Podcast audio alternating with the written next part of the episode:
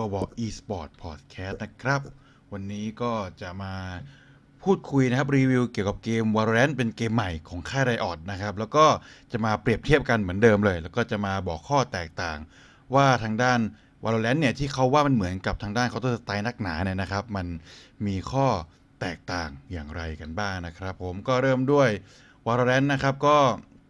เป็นเกมประเภท FPS นะครับ เป็นทีมเบสแล้วก็เป็น e-sport ด้วยนะฮะ ผู้พัฒนาเกมก็เป็นทางด้าน Riot Game นะครับ ก็ค่ายเดียวกับที่ทำเกม League of Legends แล้วก็ Rune of Terra นะครับ ก็เล่นในแพลตฟอร์มที่เป็น PC นะฮะ นี่คือผลงานเกมเดินยิงนะครับ เกมใหม่ล่าสุดที่จะมาสะเทือนวงการ e-sport เลยก็ว่าได้กับการ มาของเกมแนว FPS Team Based ที่เอาบรรยากาศของ 2 เกมดังมารวมกันนะครับ จนกลายเป็นเกมใหม่ที่ท้าทายทีมเวิร์กและ skill play อย่างมากนะครับกับ Valorant นะครับ ก็ Valorant นะครับ เป็นผลงานใหม่จากทาง Riot เกมนะครับ ที่ขอจับแนวเกมเดินหน้ายิงกับเขาบ้างนะครับ หลังจากที่โด่งดังมากับเกมแนว MOBA League of Legends นะฮะแล้วก็กำลังจะดังจากอ่า League of Legends Wild Rift ด้วย ซึ่งเป็นเกมมือถือ ซึ่งใกล้น่าจะใกล้เปิดตัวเข้ามาใกล้ทุกขณะแล้วนะฮะ รูปแบบ gameplay จะเป็นเกมแนวแบบแบ่งฝั่งกันยิงนะครับ โดยมีทีมบุกแล้วก็ทีมรับนะครับ โดยจุดมุ่งหมายจริง ๆ แล้วเนี่ยคือการวางระเบิดเองคล้ายๆ Counter Strike เลยนะครับ พร้อมทั้งมีตัวละครที่มี skill ใช้งานแตกต่างกันไปนะครับ เนื้อหาภายในเกมเนี่ยจะเป็นการเล่าเรื่องโลกอนาคตอันแสนไกลนะครับ เมื่อโลกได้พบกับปรากฏการณ์ที่เรียกว่า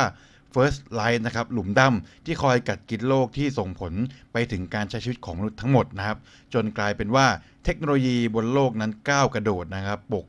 การปกครองของแต่ละประเทศเริ่มมีการเปลี่ยนแปลง และมุ่งเข้าสู่สงครามแย่งชิงทรัพยากรมากขึ้นนะครับ มนุษย์บางส่วนก็เริ่มกลายพันธุ์ มีพลังพิเศษนะและมีองค์กรลับ หรือว่า Valorant Protocol นะครับก็ทำหน้าที่รวบรวมกลุ่มผู้มีพลังพิเศษเนี่ยมาทำภารกิจต่างๆ นี่คือเรื่องราวที่จะเล่าเพียงคร่าวๆนะครับเพื่อเป็นการสร้างแบ็กกราวด์เท่านั้นนะแต่ถ้าจะลงลึกก็ต้องอาศัยอ่านบทสนทนาระหว่างตัวละคร ซึ่งมันจะมีภูมิหลังต่างๆ มา แล้วก็ต้องมานั่งแกะเอาเองนะครับ การเล่นเกมนี้นะครับ ถ้าอธิบายแบบรวบรับตัดตอนนั่นก็คือเกม Counter Strike หรือ CSGO เนี่ย บวกกับเกม Overwatch นะครับ โดยตัวเกมจะเป็นแนวเล่น 5v5 นะครับ ที่แบ่งฝั่งผัดกันลุกผัดกันรับนะครับ โดยตัวละครแต่ละตัวจะมีความสามารถพิเศษนะครับ เป็น skill กดใช้ที่จะ support ในการเล่น หรือบางตัวก็เป็น skill โจมตีเลยนะฮะ แต่ถึงกระนั้นนะครับ การเล่นเกมนี้ยังคงหัวใจสำคัญก็คืออาวุธที่ใช้ยิงก็คือปืนเองนะครับ ถือว่าทีมงานออกแบบเกมมาได้ค่อนข้างดีนะครับ รักษา balance ของการใช้อาวุธและ skill ได้อย่างเหมาะสมนะครับ ก็ฮีโร่หรือ agent นะครับในเกมจะแบ่งออกเป็น 4 สายนะ ก็จะมีอิน i ิเทเตอร์นะครับเป็นพวกสร้างจังหวะทำเกม เด่นในด้านการยิงระเบิดแฟลชหรือ stun คู่ต่อสู้ได้นะครับ controller เป็นเน้นประมาณว่าสายสร้างกำแพง และส่องสแกนหาศัตรูที่อยู่ในแผนที่รวมถึงการชะลอการเคลื่อนไหวของศัตรูด้วยการสร้างพื้นที่ที่เป็นอุปสรรคนะครับ sentinel นะฮะสายกับดักเชี่ยวชาญด้านสร้างแนวป้องกันนะครับผมแล้วก็ duelist นะครับผมเน้น skill การต่อสู้เป็นหลัก เป็นตัวเก็บแต้มสำคัญ หรือเป็นตัวบุกตัวบู๊นั่นเองนะครับในโหมดมาตรฐานของเกมเลยนะครับ เมื่อผู้เล่นเลือกฮีโร่ที่ต้องการเสร็จแล้วนะตัวเกมก็จะเข้าสู่การเล่น ซึ่งจะมีการแบ่งออกเป็น 2 ช่วงนะครับ ได้แก่ช่วงบายเฟสช่วงเวลาในการเตรียมตัวนะผู้เล่นจะต้องทำการซื้อวุธปืน ด้วยเงินที่มีครับ โดยปืนแต่ละกระบอกก็จะมีคุณสมบัติแตกต่างกันไป เช่นพลังโจมตี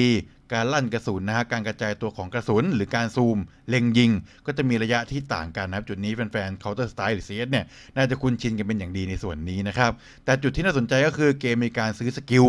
การอ่าเขาเรียกว่าซื้อ skill นะเข้ามา บางคนอาจจะเอาเงินมาถมเพื่อซื้อ skill กดใช้ หรือจะลงที่ปืนเกราะ อันนี้ก็แล้วแต่เกมแล้วแต่ด่านนะครับ ทั้งหมดทั้งมวลนะครับจะมีประสิทธิภาพสูงที่สุดก็ต่อเมื่อมีการเล่นเป็นทีมและแบ่งหน้าที่กันอย่างชัดเจนนะครับ แล้วก็ช่วงที่ 2 เป็น Battle Phase นะครับ ช่วงเวลาการต่อสู้ตัวเกมจะกำหนด Objective ง่ายๆนะครับ ให้ได้เล่นกันนั่นก็คือทีมบุกนะฮะ ไปวางระเบิดในจุดที่กำหนดก็คือจะมี A มี B แล้วก็มี C มีจุด A B C นะฮะ มีด่านหนึ่งมี C มี A B C ด้วยคือมี 3 จุดในการวางเลยก็จะการยากนิดนึงนะฮะแล้วก็เมื่อวางเสร็จแล้ว ต้องป้องกันไม่ให้ทีมรับเนี่ยมาปลดชนวนจนระเบิดทำงานนะทีมอาจจะไล่สังหารฝ่ายตรงข้ามให้หมดก็จะเป็นฝ่ายชนะในรอบนั้นด้วยเหมือนกันนะครับ ทีมรับนะครับผู้เล่นต้องหาทางกำจัดผู้เล่นฝ่ายบุกทั้งหมดนะหรือปลดชนวนอาปลดชนวนระเบิดให้ได้ ก็จะเป็นฝ่ายชนะในรอบนั้นๆนะครับใช่แล้วนะฮะนี่คือกฎของเกม Counter Strike ที่รู้จักกันเองเลยนะครับผม โดยเกมใช้ทั้งหมดประมาณ 13 รอบนะครับ ก็โดยคือใครชนะ 13 รอบก่อนเนี่ยก็จะเป็นฝ่ายที่ชนะแมตช์นั้นไปเลยนะฮะซึ่งจุดเนี้ยถือว่าเกมที่กินเวลาค่อนข้างนาน เนื่องจากแมตช์หนึ่งก็ใช้เวลาประมาณครึ่งชั่วโมงถึง 50นาทีได้เลยนะครับ ซึ่งสมัยเนี้ยทางวอลเลนมีการอัปแพดใหม่ด้วยนะครับ มีพวกดิวอะไรเข้ามาแล้ว การเสมอ 12ต่อ12 เนี่ย ก็จะต้องเล่นแมตช์ที่ 13ต่อ12 ใช่ไหมครับ แต่ถ้าเกิดว่า 13 12 เนี่ยมันยังไม่จบนะฮะ มันต้องมีเล่น 14 12 ให้ได้ คือเหมือนกับดิวนั่นเองนะ จน สามารถที่จะเสมอกันได้ด้วยนะครับในวอลดันมีการเสมอกันด้วยนะครับ แล้วก็มีโหมดนะครับโหมดสไปรัสนะครับนอกเหนือจากเป็นโหมดมาตรฐานแล้วนะฮะอันนี้คือแบบเกมเร็วนะฮะพอจะตัดเรื่องเงินการซื้อปืนไปนะเป็นการสุ่มปืนมาให้ มีออฟเสริมพลังฮีโร่ให้ใช้นะครับ แล้วก็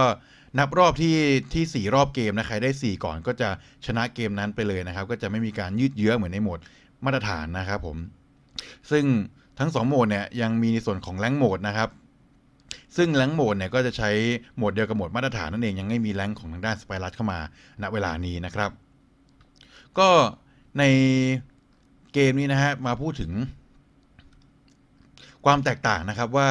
5เหตุผลนะครับที่ทำให้ Valorant เนี่ยดูแตกต่างจาก CSGO อย่างสิ้นเชิงเลยเมื่อทั้ง 2 เกมอะถูกนำมาเปรียบเทียบกันอย่างเลี่ยงไม่ได้นะ เพราะว่าทั้ง 2 เกมเนี่ยมันจะออกแนว คล้ายๆ กันนิดนึงก็คือการยิงอะไรพวกนี้แล้วก็ objective ในเกมค่อนข้างจะคล้ายๆ กันเลยนะครับ ต้องบอกว่าชั่วโมงนี้นะครับ เกม Riot เนี่ยนะครับเป็นเกมที่ค่อนข้างจะเกมของ Valorant เนี่ยครับก็ค่อนข้างที่จะเป็นที่นิยมอย่างมาก แล้วก็เล่นกันอย่างแพร่หลายช่วงนี้ก็อย่างตัวผม แล้วก็อย่างทีมงานเกาะเบาะอีสปอร์ตเองก็หมกมุ่นเล่นเกมนี้กันตลอดนะคือไม่ได้เข้า CGO กันเลยก็ว่าได้นะครับ ก็จะมาเปรียบเทียบให้ดูนะครับว่า5เหตุผลที่ทำให้ Valorant ดูต่างจาก CSGO นะครับก็ หนึ่งเลยนะคือความแตกต่างของอาวุธเสริมนะครับ CSGO เนี่ยอุปกรณ์เสริมจะมีเหมือนกันทุกคนนะครับ ตรงที่มีระเบิดแฟดสโมกมีไฟก็คือตัวระเบิดระเบิดไฟนะฮะแล้วก็ดีคอย แต่สำหรับตัว Valorant เนี่ยอุปกรณ์เสริมจะต่างกัน เพราะว่าใน Valorant เนี่ยตัวละครแต่ละตัวจะมีเอกลักษณ์เฉพาะตัวนะและอุปกรณ์เสริมนั้นแตกต่างกันอย่างสิ้นเชิง ซึ่งถ้าเปรียบเทียบ กัน 2 เกมก็จะเห็นได้ชัดว่า Valorant มีความหลากหลายทางด้านอุปกรณ์ช่วยเหลือมากกว่า CSGO นะครับ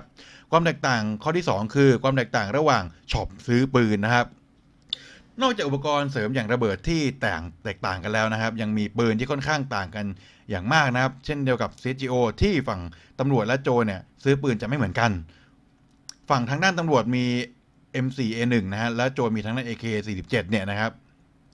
ซึ่งตอนเริ่มเกมนั้นตำรวจจะไม่สามารถซื้อปืนที่เหมือนกับฝั่งโจรได้ และโจรก็ไม่สามารถซื้อปืนฝั่งตำรวจได้เช่นกันนะครับ ถ้าเป็นวอลเลนเนี่ยทั้งสองฝั่งจะมีความเท่าเทียมกันในเรื่องการซื้อปืนนะครับ ซึ่งทั้งสองฝั่งนั้นมีปืนที่เหมือนกัน ไม่ว่าจะเป็นฝ่ายป้องกันหรือฝ่ายบุกก็ตามนะครับ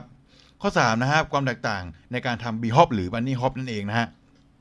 เรื่องของการที่เคลื่อนอการเคลื่อนที่ที่หลาย ๆ คนชอบชอบชอบชอบทำกันในเกม APF เนี่ยก็คือ B Hop หรือ Bunny Hop นะครับ เราจะเห็นได้ว่าผู้เล่นใน Valorant เนี่ยน่าสามารถทำ B Hop ได้กันแบบง่าย ๆ เลยนะฮะ เหมือนปลอกกล้วยเข้าปากเลยทีเดียว แต่สำหรับ CSGO เนี่ยการที่จะทำ B Hop ได้ต้องผ่านการฝึกฝนที่ค่อนข้างยากลำบากพอสมควรนะฮะและที่ต่างกันอย่างมากคือความเร็วในการเคลื่อนที่เวลา B Hop เนี่ย ของ R ของทางฝั่ง Valorant เนี่ย B-Hop จะไม่สามารถช่วยเพิ่มความเร็วในการเคลื่อนที่ได้เลยนะครับ แต่ถ้าเป็น CGO เนี่ย B-Hop นั้นสามารถเพิ่มความเร็วในการเคลื่อนที่ได้อย่างน่าตกใจเลยทีเดียวนะครับข้อ 4 ข้อต่อไปนะครับ ความแตกต่างเรื่องการคุมปืนเรื่องระบบคุมปืนนะครับ ระบบการคุมปืนที่แตกต่างแน่นอนว่าบรรดาเหล่าเกมเมอร์ทั้งหลายเนี่ยจะบอกว่า Valorant นั้น พื้นฐานการยิงจะมาจาก CSGO นะครับ แต่ถ้าเกิดได้ไปลองเล่น Valorant แล้วเนี่ยจะสามารถบอกได้เลยว่าการคุมปืนของทั้งสองเกมเนี่ยค่อนข้างแตกต่างกันนะครับ โดย Valorant เนี่ย มีการคุมปืนที่จะมี pattern ค่อนข้างตายตัวเมื่อเทียบกับ CSGO นะครับก็ตรงเนี้ยเราสามารถที่จะเข้าไปในโหมดฝึกซ้อมนะครับแล้วก็ลองเอาปืนปืนหนึ่งเนี่ยมายิงเป้าเปล่าๆโดยที่เราไม่ต้องคุมปืนหมายความว่ากดคลิกซ้ายค้างแล้วปล่อยให้มันลั่นไปเรื่อยๆ ว่าลูกกระสุนเนี่ยมันจะเป็นแบบไหนนะฮะซึ่งทางด้าน Valorant เนี่ยเขาค่อนข้างเป็น pattern เดิมๆตลอดจะค่อนข้าง pattern ต่างๆเนี่ยมันจะแตกต่างกับทางด้านของอาปืนของด้า CSGO แน่นอนเพราะ CGO เนี่ยเหมือนกับว่ามันจะไม่ได้มี pattern ตายตัวนะครับ แล้วก็ ข้อสุดท้ายนะครับข้อ 5 ความลับและเนื้อเรื่องของเกมที่รอให้ผู้เล่นทุกคนเนี่ยค้นหาในเกม Valorant นะครับและที่สำคัญมากที่สุดที่ทำให้ Valorant แตกต่างจาก CGO อย่างสิ้นเชิงนะครับ Valorant นั้นซ่อนความลับและเนื้อเรื่องของเกมไว้ตามด่านนะครับ ซึ่งเราไม่สามารถรู้ได้ว่ามันคืออะไร อาจจะเป็นคำบอกใบ้สำหรับเนื้อเรื่องหรือตัวละครที่อาจจะมาในอนาคตนะครับ วอลเลนนั้นนะครับไม่ได้ใช้ตัวเกมที่ดึงดูดผู้เล่นมากมาย เข้ามาเล่นเกมเพียงแต่อย่างเดียวนะครับวอลเลนนั้นยังมีเนื้อเรื่องให้เราติดตามกันอีกมากมาย ในอนาคตซึ่งเราสามารถเห็นได้จากตัวอย่างวิดีโอนะครับ Ignition Episode นะฮะจากทางด้าน Valorant ที่อัปโหลดลงเมื่อไม่นานมานี้นะครับ รวมถึงบทพูดของตัวละครในเกม ซึ่งแต่ละตัวจะมีบทพูดที่โยงกับ เนื้อเรื่องในเกมนะครับ แน่นอนว่าเหล่าเกมเมอร์ก็คลั่งไคล้และทางด้านเนื้อเรื่องเนี่ยต้องรอติดตามกันว่าอนาคตเนี่ยวอลแดนจะทำอะไรให้น่าตื่นเต้นออกมาเซอร์ไพรส์คนดูกันครับ ก็ทั้งหมดก็เป็นข้อแตกต่างนะฮะหรือว่าข้อที่วอลแดนเนี่ยแตกต่างกับเซจิโออย่างไรบ้างครับสำหรับวันนี้ต้องขอขอบคุณครับ สวัสดีครับ